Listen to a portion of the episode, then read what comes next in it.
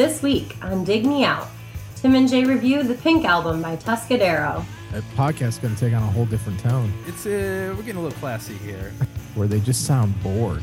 sounding like the songs could fall apart at any minute. Hello and welcome to another episode of Dig Me Out. I'm your host Tim Minichi, and once again my co-host, Mr. Jason Ziak. Jay, I haven't asked you this in quite a while. You've been busy, but Mhm. uh, what are you drinking tonight? We are trying out uh, Pepsi Max. Whoa, Yeah. Pepsi We, uh, Max. I'm a Coke Zero fan, but my, my wife likes Diet Pepsi. So I'm trying to see if we can split the difference here and get to Pepsi Max. Is it maximum awesomeness? It is maximum taste. So I think I it's a zero calorie and it ta- it's supposed to taste like Pepsi, which it does. So it doesn't have the diety taste.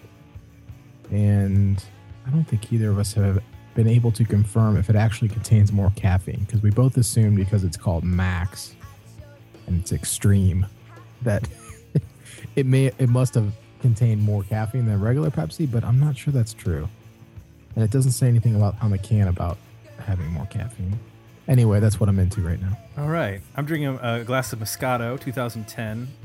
Uh, Whoa. There's no beer in the house, so I, I grabbed a glass of wine. My, uh, wow. Yeah, this well, uh, podcast's going to take on a whole different tone. it's uh, we're getting a little classy here. I had no idea. I wish you would have told me. I would have come better prepared. yeah. If you have any Chardonnay, if you like breaking it out, you go right ahead. Pairs well with a, a, a light fish or a uh, perhaps a chicken dish. Geez, had I known, I would have worn pants. we are a classy joint. so we have a um, listener suggestion tonight from uh, this is the uh, I think the first or second one from Mr. Sean Michael Foster.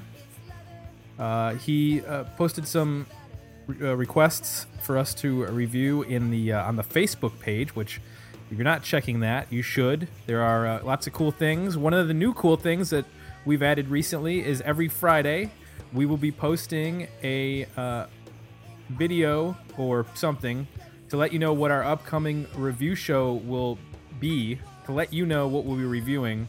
And that way, if you want to chime in with a anecdote, a story, a opinion, an opinion actually would be the correct uh, English there. Uh, if you have anything you want to say about the, the show we're gonna uh, do, then we'll read it on the air, and you can be part of the show. So uh, stay tuned to the Facebook page every Friday for that. So you're looking for people who will know the band that we're gonna, we are going to be reviewing, right? Is that Yep. the idea? Yeah. Or, So- or if we if you put it up, you know, if we put it up on Friday and you listen to it over the weekend, send us your opinion. You know, Oh. you know, if you if you've never heard the band before and you're like, I want to check that out, that sounds cool, then uh, we'll uh, we'll read your opinion on the air. Or you can even send us via email an MP3 of your opinion, and we'll play it on the air. How cool is that? Amazing.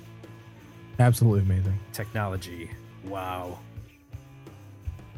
So we should get to uh, what his actual uh, suggestion was. We are reviewing the Pink album by Tuscadero, released. Well, it was released a couple times. We're gonna get to that.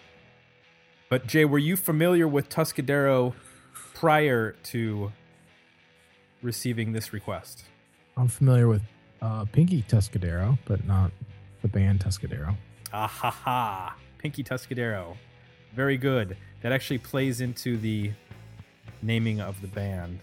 I would hope. So we And did the actu- album, and the Yeah. album, perhaps. Yes. Uh, but we did get some uh, some feedback. Should we read that now? Should I do that now? Before we actually get into the album? Or should I wait until after uh, Tree of the Band? Since I just mentioned it. Well, you already you just blew it, so I guess we're gonna hear about it now. I mean, Okay. I'll do that now. Since I mentioned it, I want to give an example of people providing information, their their opinion on the album reviewing.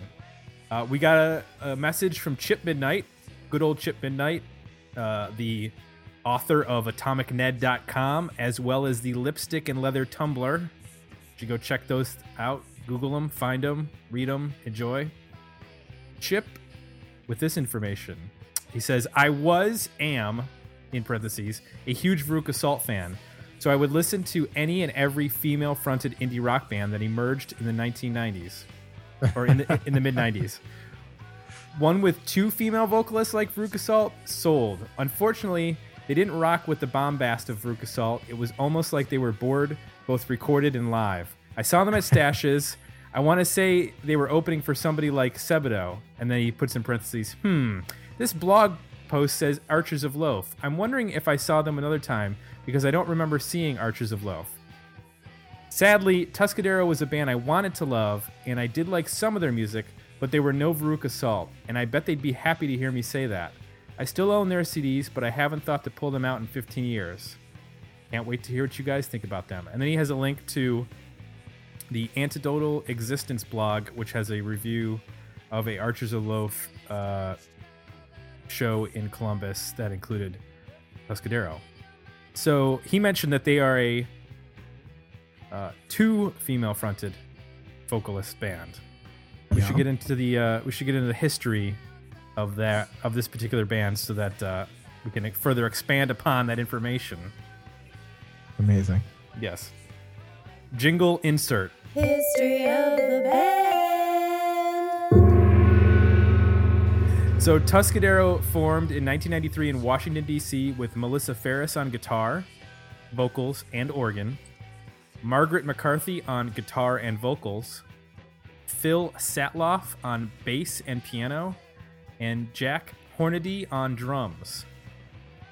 Now, Jay, you mentioned uh, Pinky Tuscadero, but actually, Tuscadero was named after Suzi Quatro's character Leather Tuscadero on Happy Days.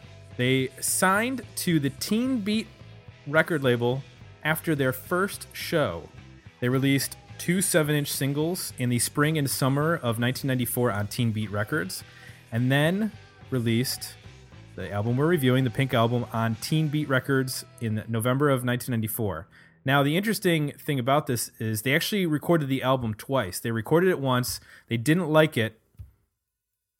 They pressed up a few thousand copies, but then recalled them and then went back and re recorded the album. Wow. That's insane. Yeah. They recalled them. Yeah, I guess Like I the guess they distributors? di- well, I don't know if they were had a distributor at that time or if they just brought them, took them back from the stores. I think they only did a few thousand, but they uh, they they brought them all back. And um, so what we're listening to is the first re-release from 1994 November. Uh, in '95, they released another seven-inch and an EP on Teen Beat, and then they signed to Elektra Records. And Elektra re re-released the Pink album in 1996. They went back in and uh, remixed some of the songs, about half of them on the album, and did some uh, minor overdubbing to thicken up the sound. That is not the version that we're listening to. We're listening to the original re-release. Oh, In 1998, sad for us. they released My Way or the Highway on Elektra and were soon dropped by the label. They broke up the following Yeah, Elektra Records. The 90s. They broke up in 1999 but reunited in 2005 for a 20th anniversary show for Teen Beat Records. That is the history of Tuscadero. I was not able to find if anybody in the band was doing anything musically uh, after this band. Jay, like Chip Midnight, were you disappointed in comparison to the other two female vocalist band uh, more popular in the 90s, Veruca Salt, or did you find Tuscadero to be of your liking? I'm gonna I'm gonna ask you a question. I'm gonna turn it around on you. Oh God, Uh, is this a, in your opinion, a post-punk band trying to do pop, or is this a pop band that's not skilled enough to play pop? I and it, well, go ahead. I, I was gonna say I think that they're probably 50-50 on that. I think they definitely have post-punk influences.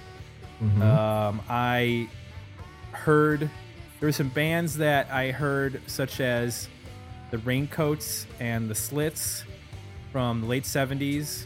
Very minimalistic, all girl vocals, uh, sometimes, you know, multiple vocals, almost uh, sounding like the songs could fall apart at any minute. And then I heard, I actually heard like early Red Cross, like that first album where it's you know sounds like the, the band is just figuring out how to play their instruments sort of thing and the songs are pretty ramshackle. Uh, but th- i think there's also an element of them not really knowing how to play. I think it's it's probably they don't really know what they're doing because a lot of these songs are like only two and three chords. But at the same time i think they're s- skilled enough as music histor- historians, I guess you would say, that they've listened to enough stuff to, to actually settle on a sound musically that makes sense or mimicking or mimic. other other other bands. I, I guess the the bands that you mentioned, uh, was it the Slits and who else? The raincoats. Uh, when I sample those bands, I, I hear punk there, uh, and I struggle classifying this band as punk in any way because of what Chip said, where they just sound bored, and I don't, I don't, uh, and it's not sort of a sarcasm or an attitude; it's like lethargic and, and boredom, and I can't associate. I have a very hard time associating that with punk music. The energy I, I noticed between the two singers, you'll hear a, change in the in the delivery and the um the overall all overall energy of the song between the singers. Um, I think one of them has a little bit more, I guess, attitude behind her. Mhm. Um, to me, it it works best when when they're just keeping it simple, and, and they actually stumble upon some some pretty good pop elements. There's a lot of metaphors on this album, like silly metaphors about you know candy. I mean, the, the one song's called the Candy Song, and then that's followed up by the Game Song, which is all about board board game analogies with boyfriends or whatever there's a Nancy Drew song. So there's a lot of like pop culture and post teen sort of subject matter, um, which you know is always good fodder for writing fun pop songs. You know, if you think about like the Donnas, um, who have more of a hard rock edge to them than these this, these uh, ladies do. You know that that's a sort of a theme that, that always runs through their stuff. A mix of post teen and pop culture and, and that sort of suburban um, sort of notions. Um, so when those elements are in there and they, you know, the rather simple hooks, sometimes they work pretty well and they got some choruses that have some potential. In fact, to the point where I couldn't help but imagine as I was listening to this record, if this material was given to somebody like Weezer, what it would sound like. And I think it would actually sound a lot like you know, early Blue album and Pinkerton Weezer. Mhm. Um, That's a good- I think the point. songwriting is is very similar. It's just a matter of you know the skill of playing their instruments, and it's not even as much that. It, a lot of it for me is tones. I mean, the guitar tones are just awful. Which I think when you talk about the history of the band, I mean, obviously they they they admit they're admitting that they re- re-recorded the entire album, pulled it out of record stores, and then you're saying they overdub overdubbed again later at some point. So they were trying to fix some stuff here, and uh, the version that we got still there's not a whole lot there from a tone standpoint to really grab onto. It's very thin. Uh, it's grating at times. The bass and drums are, um, at least the kick drum and the bass guitar are almost transparent um, and non-existent at times. So, you know, there's uh, there's a bunch of flaws there with the overall engineering and sound of the album, which, if, at least for me, it makes it really difficult to to get into an album when, when there's that much uh, problems on the sound side. I think that the thing that saved, I, I don't necessarily like the album as a whole. I think there are a few good songs. But I think the thing that saves it for me is I think that their lyrics are really smart and, and actually pretty funny. Yeah. um, they would probably have made it, like you said, as a contemporary to Weezer in, ter- in terms of the lyric department, um, if they had just had better production. And I understand that you know they're going for an aesthetic. I think with with well, I don't know. Are they? It makes me kinda think they are. I listen think they're it, going I for that, like- Can't tell. Oh, I- I think they are. I think they're going for. I think that was intentional. Are I, I think the rhythm section is fine. I think the guitars are pretty. I mean, those are the. That's um. Sort of the weak point in terms of the music, and the the guitar lines are not that interesting. They're you know a couple notes here and there, and they're and the chords are pretty basic, and there's not much going on in terms of keeping you interested. And and it's the vocals that you know kind of keep you there but i think Well, there was the melodies would keep you there. You know, At least for me, the, the the vocal performance at times is a little monotone. Well, it's very monotone. um, but the the melody, there's a melody in there that that works, and that's kind of what keeps stringing me along on on, on a lot of these songs. but i don't think that and i, I think that the the idea that they're bored is is kind of off i just think it's this is the first album for people who had been in a band for you know basically a couple months and had never been had never played music before and are figuring out what the hell they're going what the hell they're doing and obviously Well, they had been writing but never bothered to like really learn how to play the guitar I, I guess if the tone was just better it would probably make it more palatable Yeah, But- that's what I'm saying. Is the some of the parts are a lot of the parts are fine. The- you know, if they're if the tone was just there, it would just give you this whole other attitude on top of it that would be so much more interesting. You know, and they could play those same parts, but it would just sound gnarlier and bigger, and and they do it get sort of give some contrast against their voices. it does get better on certain songs like uh, track five just my size Yeah, I think that song sounds fine in terms of the guitar tone. It actually has harmonies on it, like they that work. They're not just sort of singing together, like you said, monotone. They're it's actually vo- harmonizing. yeah, yeah. Um, it's It- also the it, almost shortest sounds song, like it, it sounds like it's from a different album. right?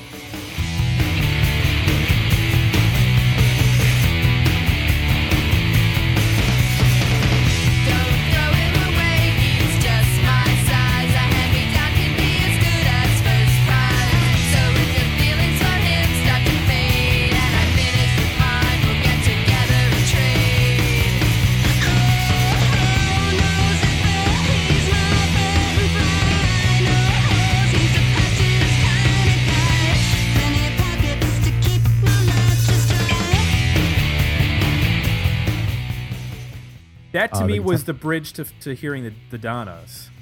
Yeah. Was it was the most up tempo. It was the most rocker. It had the probably one of the weaker choruses. I didn't necessarily hook onto a chorus with that song, but it was just overall one of the better songs. Yeah. And I found that some of the the songs that there's I think two or three songs that are that sonically are better, um, that are more you know like uh, just my size, but the the they're never matched up with the best material.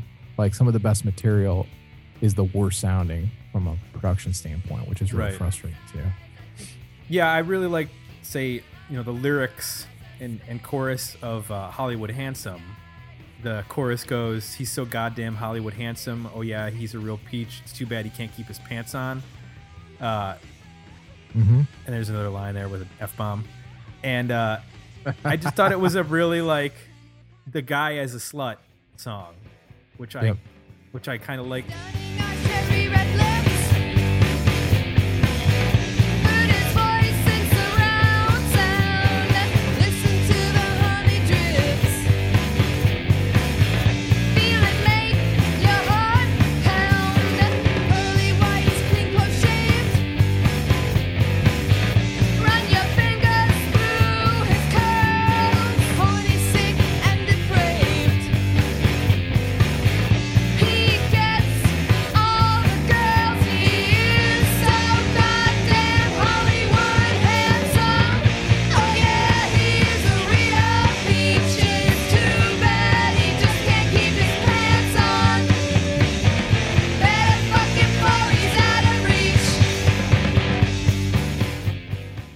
Is definitely a. I mean, they're they're named after a tough female character, so there's a definitely a, you know, female empowerment, and which was a part of a lot of rise of female artists in the '90s with Liz Phair and, you know, not as outwardly, but you know, you had bands like the Breeders and to Well, another to a farther extent Alanis Morissette, who were much more bold in their lyrical choice and.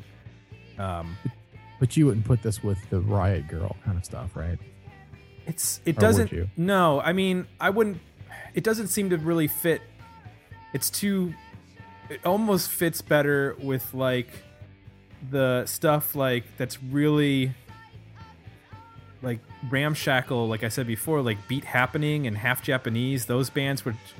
They sound like they could. The band like the, the whole song's just going to kind of fall apart every once in a while. Um, and that might be just more due to the production than the songwriting but it, it didn't I- have it just didn't have the sonic uh, togetherness of like that dog or throwing muses or the muffs or some of those other bands from that era. Female fronted with female oriented lyrics. Because i don't think of the Well- donnas as being female oriented lyrics. They they tend to just be uh, you could interchange those a lot of those songs with a guy singing and it would be you could just change her to him or, or him to her or whatever and it would be the same thing whereas these seems very Uh, specific Yeah, kind of. Yeah, kind of. Um, it, I mean, the, the Donna's lyrics are nowhere. These are way better lyrics than Donna's. I mean, they're just Donna's lyrics are just partying and just silly. But um, that dog was a band that I, again, in the same way I described Weezer, thought that you could imagine with with um, better production and better tone that this band would end up kind of sounding like at times. hmm So uh, I, when I looked at them on Spotify under related artists, I didn't recognize any of the band names. But as I went through and listened to them, there were like three or four that sound identical to them. Like one was called the Rondelles, another one was called Tiger Trap, another one was called Cub, and then I sampled some early Blake Baby stuff, which kind of was more in the ballpark of of them than some of the other bands. Some of them were punk sort of influence bands, hmm but like those first three bands I mentioned, I'd never heard of. I'd never heard of Tuscadero, but they all sound. I mean, you couldn't probably could not if you put a mix on, would not be able to tell the difference between any of those three four bands. They all sound pretty much the same. So this was definitely something that was a movement of some sort. That's why I was, I was starting this off with that question of trying to figure out, I guess, in our, our mode of trying to classify everything, give it labels, which I know we usually hate to do, but this shows so that people can understand what the what the music's like. It's helpful. Um, trying to figure out like there were a cluster of bands doing this thing, this kind of approach, this kind of garage pop slash ragged punk. I hate using that word for this band, but you know what I mean. It's kind Right. of like uh, almost from the Ramon school punk, I guess, if you have to use that word. Um, where it's way more about you know melody and simplicity than um, aggression. Well, I think that the thing that sort of separates them, because I, I know some of the bands you're talking about, is their nostalgic sort of look at childhood pop culture, which is really what defines most of the album. Is is the idea of like looking back at things, and uh, the Nancy Drew song really kind of sums that up in the sense that the whole song is about you know going back to your parents' house and realizing that they've all the stuff that you had you know kept in boxes from your childhood they've thrown away. Uh, Like the lyrics are like you threw away you threw out my Nancy Drew books, my model horses from Massachusetts, all my Barbies and Kens, my stuffed animals, my childhood friends. I had never forgotten about them about them. How do I get along without them? I feel so unsteady. I oh Nancy, I miss you already.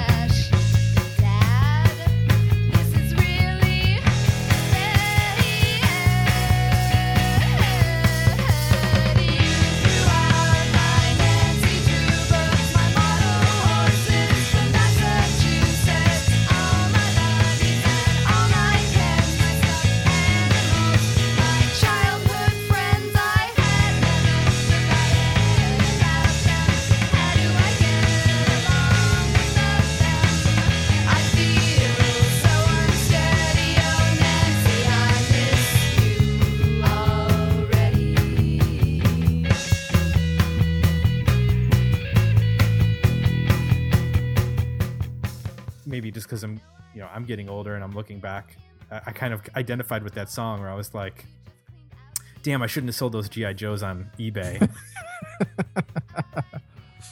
No, yeah, that I could totally set up an awesome battle scene in my garage right now. Just get a ping pong table and throw a blanket down on top of it and do some sort of Iraq, you know, war scene with uh, with the Cobra Terrordrome. But oh, there's a No, lot. I Of, I mean, Candy Song, Game Song. Again, tons of childhood references on those. It's sort of. It's actually. It's. It kind of bounces. It's a song. It's a. It's nostalgia, childhood pop culture, and then there's a lot of you know. Latex Dominatrix addresses sex and power issues. Dime a dozen, Hollywood Handsome. Mention those. Um, those are more about the male female. Not even really about relationship, just about sex and power and struggle between the two, which is a bit more interesting than your average pop songs. Well, here's an interesting question. Um, We both obviously paid way more attention to the lyrics on this album than we normally do. To a lot of the albums we review. Right. Is that because they're that much better, or is it because the production is so much worse, I- and you you can you are forced to pay attention to them? Probably both. I mean, I could hear them and they were so clear hmm that I couldn't I didn't need to like look at a lyric sheet. You know, when Mhm. we listened to the to the Renz album, a lot of that stuff the way it was just recorded, I couldn't understand what he was saying until I read the lyric sheet. So, I mean, that's what it comes down to a lot of times is that I just can't pick out what they're saying. But when I was listening to this, I almost didn't even need to look at the lyrics. I just wanted to quote them correctly, so I pulled them up on my computer so I could actually exactly see what they were saying. Is that an argument for the production? You know, No, I mean, were the- they were they that wise to say like, "Hey, we really want people to pay attention to these lyrics. Let's you know kind of go with this this sound and this production that that uh, doesn't overshadow that." You know, that's a good question. I, that would that would be something that if we had them on the show, uh, we could ask them. But I have no idea how to get in contact with anybody from the band. Come So, on, Hey, I have done. this is a spe- uh, this is a Yeoman's speculation work. episode. This is what? This is a speculation episode. Yeah, this is this is us completely guessing at the motivations. And, These are some of uh, my favorites. I They think clearly they too. they dumbed down the music so that the lyrics would take a a, a leap forward. Because clearly they were lyrics first, music second. So that's my opinion. I just like to ask the questions, but yeah, Okay. I, I think that's that's possibly fair. Yeah. Um, or at the very least, if they didn't know for sure it felt right, you know, they sort of felt like at the end of the day when they listened to it all together that it worked, because they were listening to it that way. So I think we've covered this album, and I think that we both have problems with it, but we both found some things that we found worthy. I want to throw out, Jay, this new idea. I have come up with a three point scale for judging albums. Worthy album, better EP, should have been a single. Those are my three okay, points. So, do you think this is a worthy full length album? It would have been better as an EP, or there's really only one song that anybody needs to check out? I'm gonna go. Oh, it's a tough one for this album. I'll say EP. I think there's more than one song here worth checking out, and uh, if you trimmed it down to say four or five songs, I think you'd be in a much better place. I agree with you. One of the one of the songs I had a problem with was actually track eight, Mount Pleasant. There's like a minute long intro to that song, and I don't know And why. And it's a good song. I mean, the chorus on that song is pretty good, and the lyrics are pretty good. But yeah, you're right. You It could have been a minute shorter. You listen to a minute of people who aren't great musicians try to play. Right. it's like just get to the song. Just do what the Ramones did. Get to the song. I, I'm on board with you. I think this would have been a better EP, uh, or at least go back in the studio and, and uh, re-record it again, the third, third or fourth time. Maybe that would have done I it. could. I'm glad we got Chip's comment because another um, thing I kept thinking about as I'm listening to this record is maybe this band sounded much better live, or you know, it was louder and it just came across completely differently. Um, but it sounds like they probably didn't. um, his impressions live in the record, uh, if I recall right, what he said, it seemed Yeah. to be about the same. So um, this is pretty much what they were. So Were there any current bands that you thought that if people were listening to something now, they might want to check this out? Because I actually had a couple ideas. Well, you know what's crazy? If you listen to track number nine, Nancy Drew. Nancy Drew, Yeah. the lead guitar in that mixed with the rhythm guitar um, sounds a lot like the Strokes. It sounds like almost identical to a Stroke song Hmm. in the verses. Um, so that that was kind of crazy, and it made me think of obviously them um, is possibly you know that early garage kind of thing that was going on in the early 2000s. You know, if you were into that, this band I guess would be uh, in that ballpark. hmm I guess if you're a hardcore Weezer fan, you you may get off on uh, the songwriting and the, the you know the lyric lyrical content and, and the melodies and things. Sonically, if you're a big fan of you know one of the reasons you like Weezer is because of sonically what they do, then this is not going to be a match for you. No. I actually came up with a couple this time. I- I've been struggling the last few times, but this one clicked with me in terms of some bands that have a kind of a lo fi approach with a female singer. Uh, one is Best Coast. I don't know if you're familiar with them, but they're all over like Sirius XMU. Uh, again, like lo fi recording, kind of bringing that bubblegum sound, 60s bubblegum pop sound Mm-hmm. the female vocal.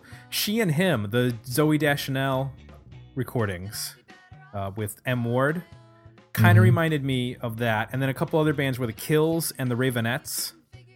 oh Uh, yeah, the the Kills can get a little heavier, yeah. um, but they definitely have a, a lo-fi tinge to some of their earlier stuff, and, and the Raveonettes as well. Um, and then the other one was Cat Power, especially the earlier stuff, not the more produced uh, later items, but or later albums. I had a I had a note I wanted to share with you um, on track 12, Crayola. Mm-hmm. I, I wrote down that it sounds like the song that remember Back to the Future Yes. and when he's uh, in the past and he's at this high school dance, Michael J. Fox, and he's Right. playing guitar with the band, and as his mom and dad characters separate, he starts to like die on stage as he's playing guitar. Right. And they're playing like a 50s style like ballad right. kind of thing. But it kind of gets all wonky as he dies. Right. He, The he can't play the chords anymore. And he Yeah. can't play the chords right. That song sounds like that. Maybe that's what they were going for.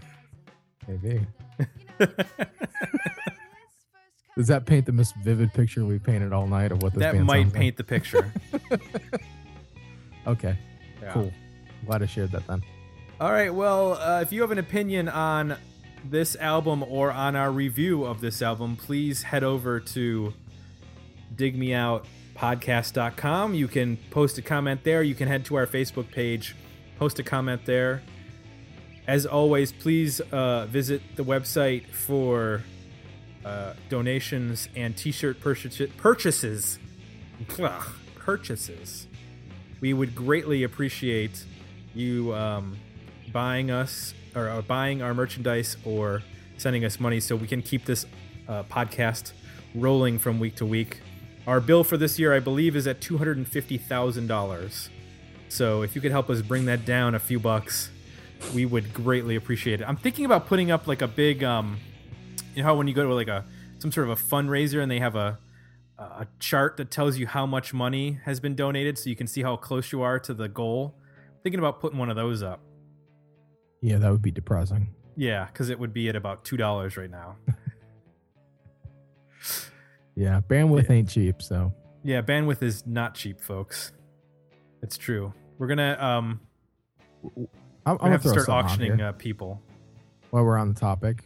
We're considering some different ways to be able to keep all the episodes up and not go to go to the poorhouse. Um, it's very it becomes very difficult with the length of the episodes um, to be able to do that going indefinitely into the future. So, first off, just curious, people have any comments or opinions on whether um, you know you think that would be something useful, do you go back and and listen to old episodes, or you kind of just float around where we're at, and are you good with that? And then if you do go back and listen, you know, one potential thing we might have to do is is charge for archiving. And if there was a, a nominal fee to be able to go back and listen to, like say a whole year um, worth of episodes, would be that would is that something you'd be willing to pay for? So we'll float that around and as we try to figure this out, make sure we take into account what, what people actually want. So Dig me out podcast at gmail.com. Let us know. Jay, thanks for joining me on this episode. Oh yeah, sure.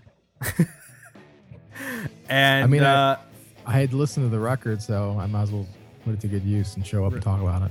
right. And I can hear the dogs barking, which means the wife is coming home. So it's time to wrap this podcast up. Thanks everybody for listening. We'll be back next week with another episode of Dig Me Out.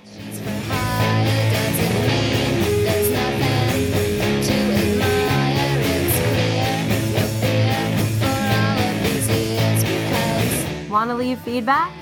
Join the conversation at digmeoutpodcast.com for links to our Facebook page and Twitter feed. While you're there, support the podcast by visiting our donation and merchandise pages. And thanks for listening.